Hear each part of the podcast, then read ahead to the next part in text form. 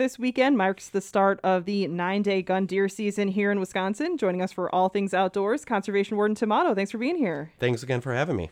So, I want to talk a little bit. Uh, you know, I know sometimes we get heavy into the rules and regulations on these upcoming seasons, but we're going to take a little bit different turn this time.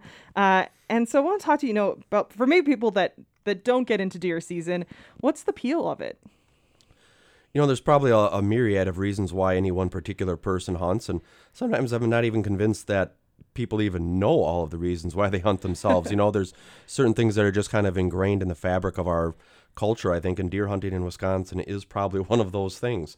You know, I, I think, you know, realistically, one of the biggest motivations I think that people gun deer hunt, especially, is probably for some of those relationships. There's a lot of traditions that are built around the gun deer seasons you know, whether it be, you know, a particular deer drive with the extended family on a particular property, particular location, or maybe even just a, a heated cribbage game in the cabin. Whatever it is, I, I think that's that's a huge draw to people is maintaining those connections and those relationships yeah, I, you know, just from going out and past stories with deer hunters going, you know, they rent out the cabins and have a great weekend with it. Um, and there is definitely a fun social aspect to that. Um, but I also think people, you know, they think of kind of the, the sporting aspect of it too draws people out. Absolutely. You know, um, you know, one aspect is that people, quite frankly, one of their motivations is they want to get out and they want to try to shoot the biggest buck of their lifetime. And, and although I know a lot of times people, you know, the general public may not view trophy hunting as, you know, the most palatable reason or motivation for a hunter to hunt. I think it's important to kind of understand how those trophy hunters got to where they got to.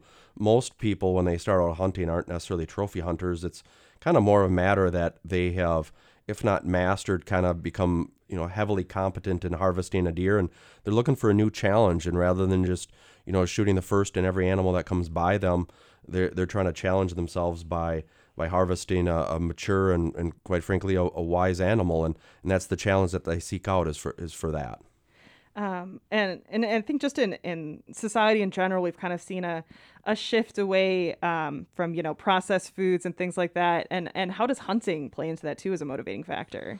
You know, in this day and age, we a lot of our new hunters that I run into and talk to, I think that's probably one of the uh, a significant motivation to them, especially you know over the last two three years with some of the uh, food insecurity or, or food availability on some issue on some things that people have looked to different ways to secure uh, protein, uh, specifically meat protein, and wild game often checks a lot of the boxes that people are interested in in the meat that they consume.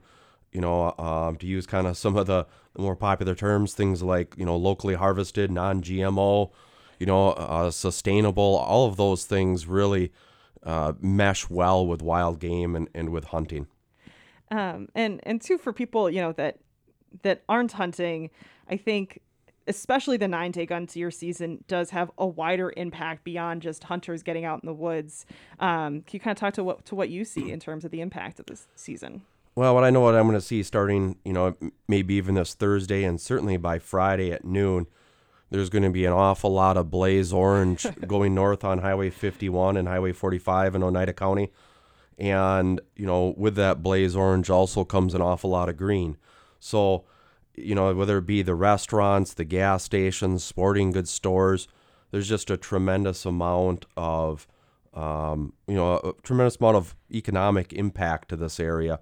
I don't think that can be, you know, overstated. And, and that's important. And it's good to see those people you know, good to see those those folks coming in. You know, some of them maybe they've never lived in the area. In some cases, it might be people that grew up in the area and, and are now returning to again reconnect on some of those family and friendship relationships. Um, and I know you'll be spending a lot of the next week out in the woods talking to these hunters. What do you look forward to with the deer season here? Uh, you know, I think one of my favorite things is when I get to run into people that are excited about something. A lot of times it's a youth hunter, maybe that's excited about their first deer you know, and, and sometimes I even get excited about some of the old hunters, you know, I don't want to say it's their last deer, but their most recent deer. And just seeing some of those connections and, and to be honest with you, as silly as it sounds, you know, for me as a warden, I don't, I don't really get to hunt a lot during the nine day gun deer season. Um, but at the same time, I take pride in the idea that I'm still a part of the, the deer season. And I, I like to think that at the end of it, I, I played a role in it and made it a successful and safe season for everybody. Well, again, the nine, deer, nine day gun deer season starts this Saturday. Good luck to all the hunters out there. Conservation Warden Tim Otto, thank you so much for your time. Thank you.